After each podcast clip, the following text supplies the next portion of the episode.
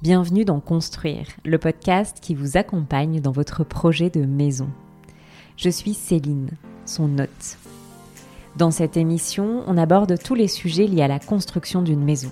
Notre volonté est de vous guider au mieux dans cette aventure et pourquoi pas de vous aider à esquisser votre propre projet.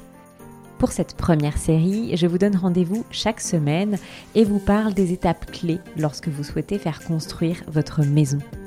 Si vous avez un projet en tête sans savoir par où commencer, ou si vous souhaitez simplement en savoir plus sur ce métier, ces conversations devraient vous captiver. Ce podcast vous est proposé par Maison Amboise, constructeur de maisons individuelles lyonnais. Si vous avez des questions, des suggestions, l'équipe sera ravie d'échanger avec vous. Pour cela, rien de plus simple, rendez-vous sur la page Facebook Maison Amboise ou sur le site internet www.maison au pluriel du 6 amboise amboise.fr. Et je n'ai plus qu'à vous souhaiter une très belle écoute. Dans ce quatrième épisode, je retrouve Loïc Balédier, Maison Amboise, pour parler dessin et chiffrage de la maison. Une fois que votre budget est défini, que vous avez trouvé votre terrain, vient l'étape de la création ce moment où tout est possible et où toutes vos envies prennent forme en un coup de crayon. Bon, et histoire de garder les pieds sur terre, cette partie est associée au chiffrage. À chaque trait, à chaque matériau est rattaché un prix. Après le rêve vient le temps des négociations, où budget et envie se confrontent pour arriver au meilleur des compromis. Loïc nous explique que c'est le dessin qui doit s'adapter au terrain et non l'inverse.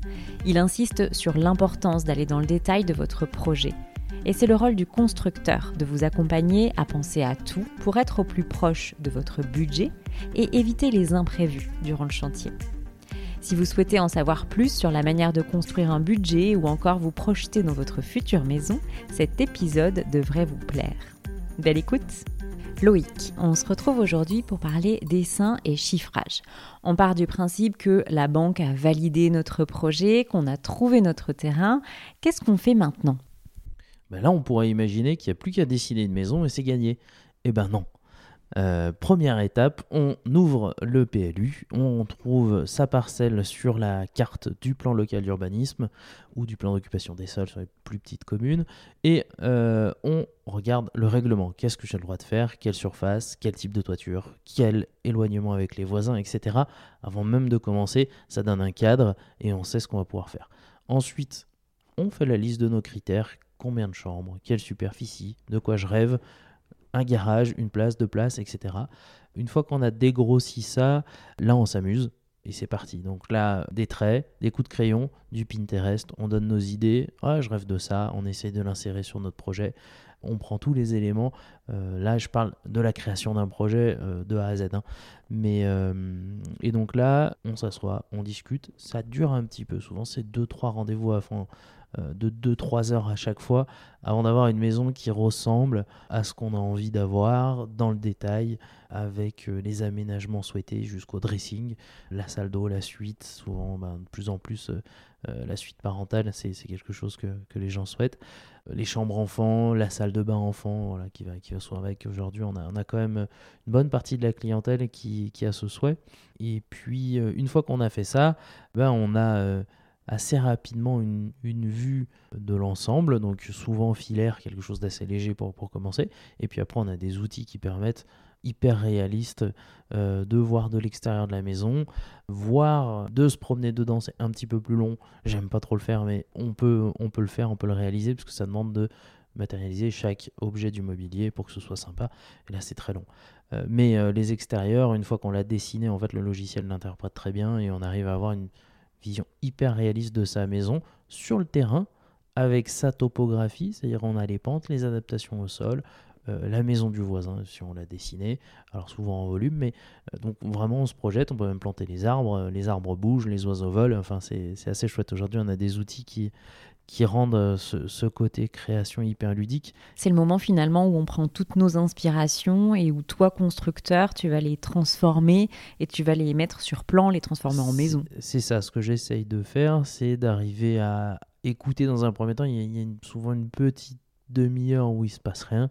On écoute et puis on essaye de mettre sur le papier le, le, fond, l'âme du projet pour que ça corresponde vraiment très pour trait à ce que les, clients imaginent. Quoi.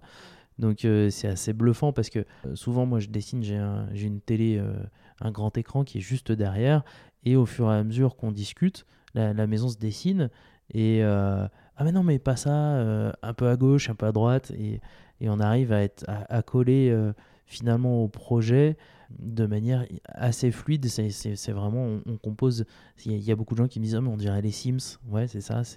On, a des outils aujourd'hui qui permettent de, rendre ce côté hyper euh, ludique et euh, en même temps hyper précis parce que c'est des outils de dessin qui sont techniques, hein, c'est sur une base d'AutoCAD, euh, donc c'est un, produit qui est hyper technique, mais aujourd'hui ben, la, technologie permet d'avoir ces rendus directement.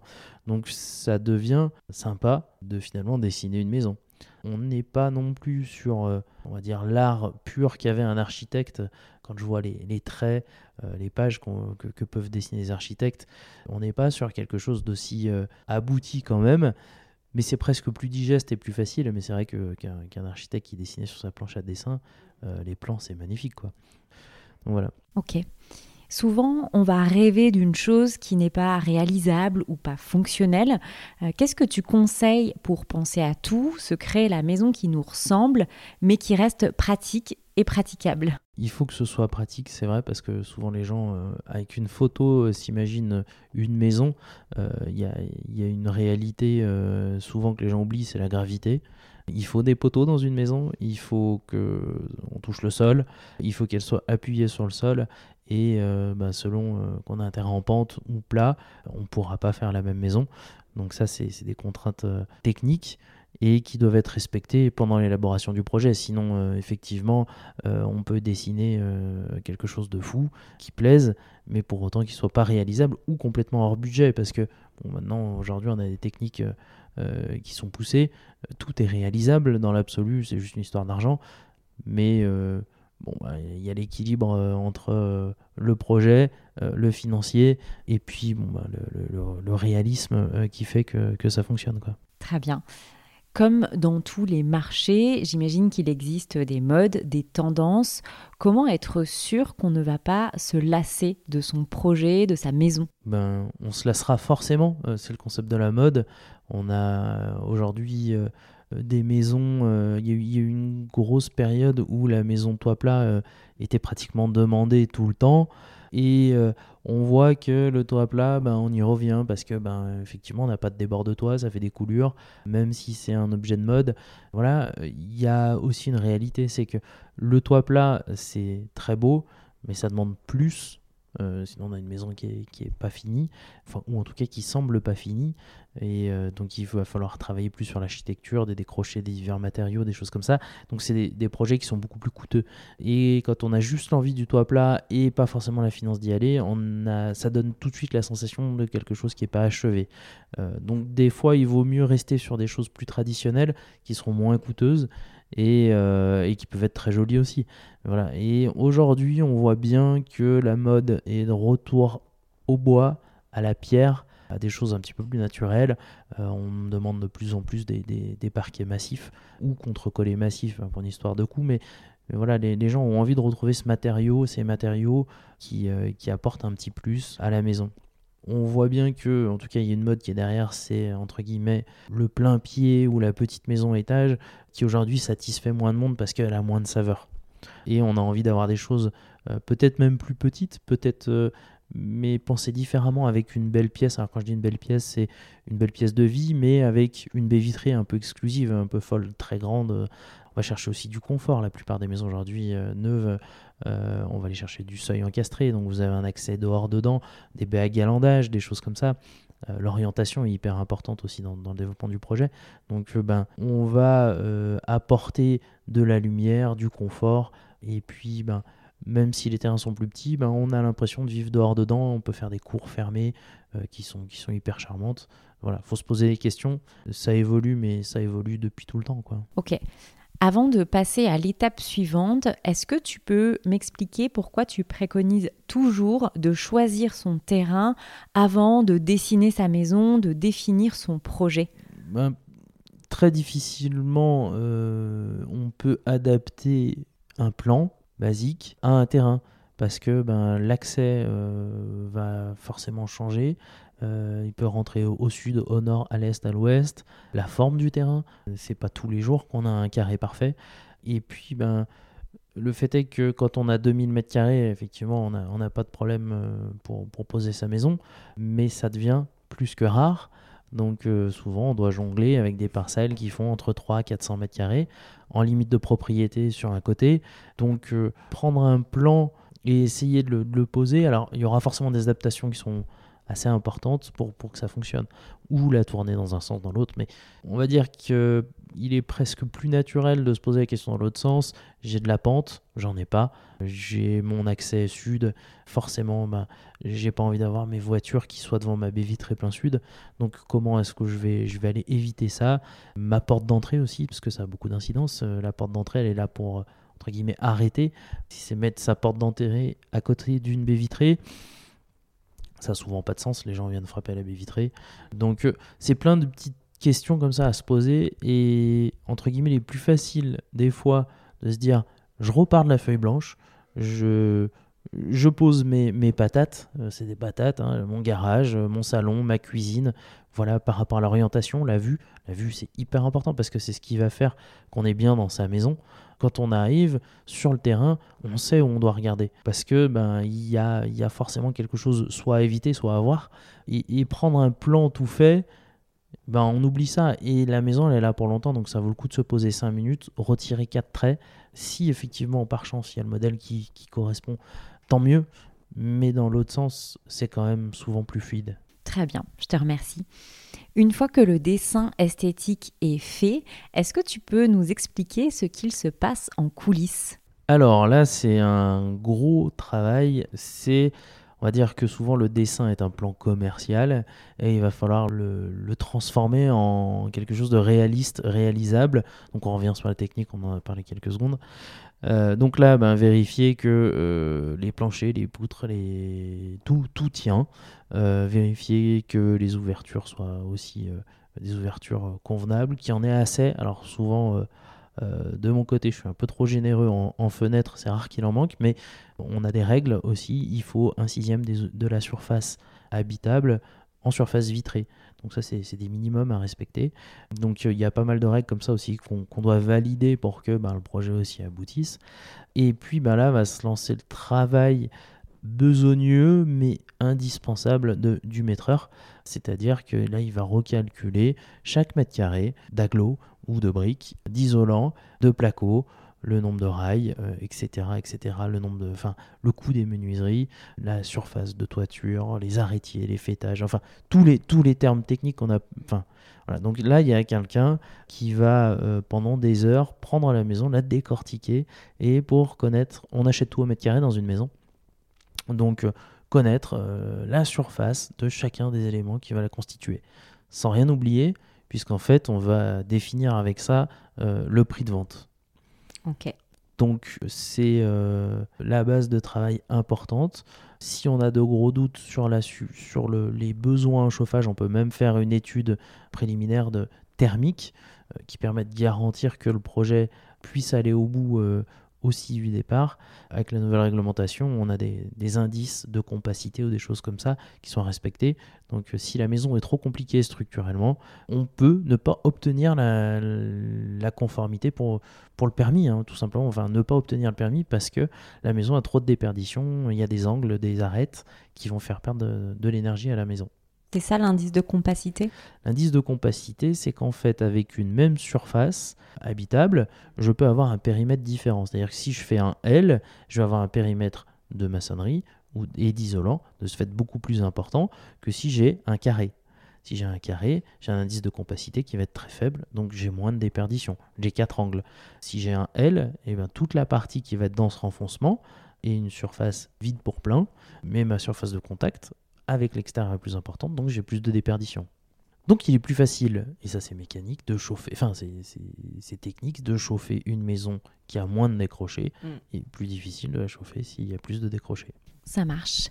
Dans le choix des matériaux, en tant que client, qu'est-ce que je vais choisir et qu'est-ce qui peut m'être imposé par le constructeur? Alors ça, ça dépend des constructeurs. Il y en a qui ont un système constructif qui leur permet d'avoir un volume de construction un petit peu plus important. On va dire que euh, la, latitude est assez compliquée à donner quand on, quand a un gros faiseur, parce que euh, sur chaque client, changer complètement de système constructif, c'est pratiquement pas possible. Euh, ça demande, c'est hyper énergivore et ça demanderait encore plus d'équipes. Donc il y a quand même des systèmes constructifs qui sont imposés, mais ça reste enfin il y a aussi la possibilité avec pas mal d'autres constructeurs, à l'inverse, d'aller choisir des matériaux différents, une isolation renforcée. Il y a de plus en plus de gens qui sont, euh, qui sont ouverts à ça, et même dans des, dans des constructeurs un petit, peu, un petit peu importants. Donc le sur-mesure, ça existe en maison individuelle. Il y a, avec les outils informatiques, on y revient, il y a de plus en plus de commerciaux qui savent dessiner, qui peuvent dessiner des projets sympas, qui changent. Il y a de plus en plus de projets qui sont personnalisables techniquement il y a quand même pas mal de choix. Alors, les matériaux qu'on peut choisir, ça va être dès la structure, le mur, ça peut être du moellon, la brique, du bois. Donc euh, ça c'est l'essentiel du marché. Après, il y a tout ce qui est bloc rectifié qui sont, alors je le mets dans, le moellon, mais le techniterme, le V-terme, enfin plein de blocs qui sont euh, aussi performants que la brique ou qui s'en rapprochent, mais qui sont sur des bases d'agglomérés euh, comme, comme un moellon traditionnel, mais plus performant. Ça, ça se développe euh, quand même pas mal. Il y a aussi, mais de manière plus minoritaire, des blocs de chanvre. On a le, le PISEC qui peut aussi être mis en œuvre. Aujourd'hui, c'est des, solutions anciennes qui reviennent. Après, en, construction de maisons individuelles, il n'y a rien qui est normé. Donc, c'est rare que les constructeurs se lancent des choses comme ça, euh, des vieux systèmes constructifs puisque tout simplement on n'a pas de garantie là-dessus, donc c'est assez compliqué à mettre en œuvre. Ensuite, on a tout ce qui est isolation avec le doublage, c'est pareil, hein, ça de la laine de verre, la laine de roche, la laine de bois, la laine de chanvre, enfin plein de possibilités là aussi, qui en plus sont pas forcément compliquées à mettre en œuvre. On garde le même système constructif, on change juste les épaisseurs ou le type de matériaux, donc ça c'est pas très complexe. Euh, les menuiseries, PVC, bois, alu, c'est les grands, les grands types. Et les tuiles, euh, on va avoir de la béton ou de la terre cuite. Et puis après, ben, toit plat. Donc il y a quand même pas mal de choses. Hein. Et puis après, ben, tout l'aménagement intérieur, carrelage, parquet, porte. Là, vous avez des gammes qui sont variées, qui peuvent aller euh, ben, de, du plus standard, c'est-à-dire les portes alvéolaires euh, ou les cloisons alvéolaires, à des choses beaucoup plus confortables avec des, des plaques acoustiques, de la laine de bois, de la laine de, de roche qui est très dense, qui, qui euh, phoniquement aussi a de l'intérêt. Euh, des portes en bois, âme pleine, enfin, vont apporter du confort, de l'esthétisme, du charme à la maison. Les interrupteurs qui aussi ont, sont un détail assez important. On voit que ça dans, les, dans la maison en fait. Hein. Ça, ça, donne, ça donne une ambiance. Et toute cette partie-là se choisit avant de signer le contrat. Alors, il est plus prudent d'aller loin dans le détail quand on fait son contrat de construction parce qu'on peut avoir euh, la même maison qui coûte 30% euh, de plus juste parce qu'on choisit pas les mêmes finitions. Effectivement, ça a un impact important les matériaux sur le coût de la construction. On peut, euh, il y a des constructeurs qui sont capables aujourd'hui de construire à 1200 euros du mètre et un autre constructeur la même maison à 1600 euros. Alors la même maison, oui, mais qu'est-ce qu'il y a dedans quoi? Hmm. Donc euh, euh, le plancher, euh, par exemple, si c'est le plancher le plus basique sur un hérisson, il n'a pas du tout le même coût qu'un plancher sur vide sanitaire. Donc tu conseilles d'aller au plus loin avec son constructeur dans le chiffrage Je pense qu'il est prudent d'avoir une notice descriptive qui soit très précise, détaillée. Plus elle est détaillée, moins on a de surprises. Alors tous les constructeurs passent par ce qu'on appelle la mise au point avant chantier et là vous pouvez avoir la surprise euh, d'avoir un surcoût, mais qui peut être vraiment important. Hein. Euh, donc euh, donc c'est bien si on s'est posé la question même d'aller jusqu'à la robinetterie, hmm. les meubles vasques, et que c'est calé du départ, il y aura toujours la possibilité de changer si vraiment vous avez fait erreur. Mais si c'est choisi, on a un budget et on a quelque chose souvent qui est dans la gamme qui correspond à ce qu'on veut. Est-ce que en tant que client, il y a des choses qu'on peut gérer nous-mêmes, euh, comme par exemple le terrassement? Qu'est-ce que concrètement on peut sortir du contrat de construction? Alors le contrat de construction, il a cette souplesse, c'est ce qu'on appelle les travaux à la charge du maître de l'ouvrage, euh, qui deviennent à la responsabilité du client. Alors c'est pas toujours simple. parce que en termes de garantie, les constructeurs, on n'aime pas réintervenir après euh, des travaux qui ont été à charge du maître de l'ouvrage. En termes de garantie, il y a des responsabilités. Donc par exemple, si on enlève la faïence, on n'aura pas envie de poser les sanitaires. Parce que ben, il y a un problème d'étanchéité. Si demain il y a une fuite, c'est la faute. Qui est la faute? Voilà. Euh, mais euh, par principe, tout ce qui va être terrassement, aménagement extérieur, ça a peu de lien avec le gros œuvre de la maison. On va avoir euh, tout ce qui est finition, peinture, parquet. C'est des choses qui sont pas compliquées si on, on est capable de les mettre en œuvre. C'est pas des choses très compliquées. Après, la, plomberie, c'est toujours le, risque de fuite. Euh, mais euh, et puis bon, la, la, faïence, il faut quand même avoir des connaissances parce que le résultat peut vite être très moche si c'est mal posé. Mais pourquoi pas, euh, pour faire baisser la facture, ça peut être un levier, euh, se dire, bon, ben voilà, euh, moi, ces lots-là, ben, j'aimerais les garder. Donc c'est des choses qui sont envisageables, en tout cas le contrat de construction le permet. Si on arrive au bout en fait du, projet et qu'on se dit c'est un petit peu trop cher, quels sont les leviers d'après toi, les premiers à aller toucher? La surface, c'est un vrai levier puisqu'on achète tout au mètre carré dans une maison, donc plus la maison est grande, plus elle va coûter cher. Euh, les menuiseries, c'est un lot qui est important, donc euh, diminuer la taille des menuiseries, ça peut permettre aussi de rentrer rapidement dans le budget. On va avoir euh, les, enduits extérieurs, un enduit gratté va coûter 20-25% plus cher qu'un enduit écrasé. Alors un petit peu plus rustique, mais, voilà, c'est des choses comme ça. c'est pour ça qu'on peut faire la même maison avec 30% d'écart sans, aucun problème, hein, voire plus. Et après, moi je le déconseille, mais effectivement, il y a la structure euh, où on peut redescendre sur des choses euh, plus conventionnelles, on va dire le, terre-plein, qui est une solution économique qui fonctionne, puisque il y, a beaucoup, beaucoup de maisons qui sont comme ça et toutes ne fissurent pas. Mais, mais voilà, il faut, faut prendre des précautions techniques avant de, avant de s'engager là-dedans. Être sûr qu'avec une étude de sol, le sol supporte ce type d'ouvrage. Merci Loïc. L'épisode est terminé pour aujourd'hui. J'espère qu'il vous a plu, qu'il vous a éclairé sur la partie dessin et chiffrage. Je vous donne rendez-vous la semaine prochaine pour aborder le contrat et les autorisations, les différentes autorisations que vous devez obtenir pour pouvoir construire votre maison. En attendant, je vous souhaite une très belle semaine.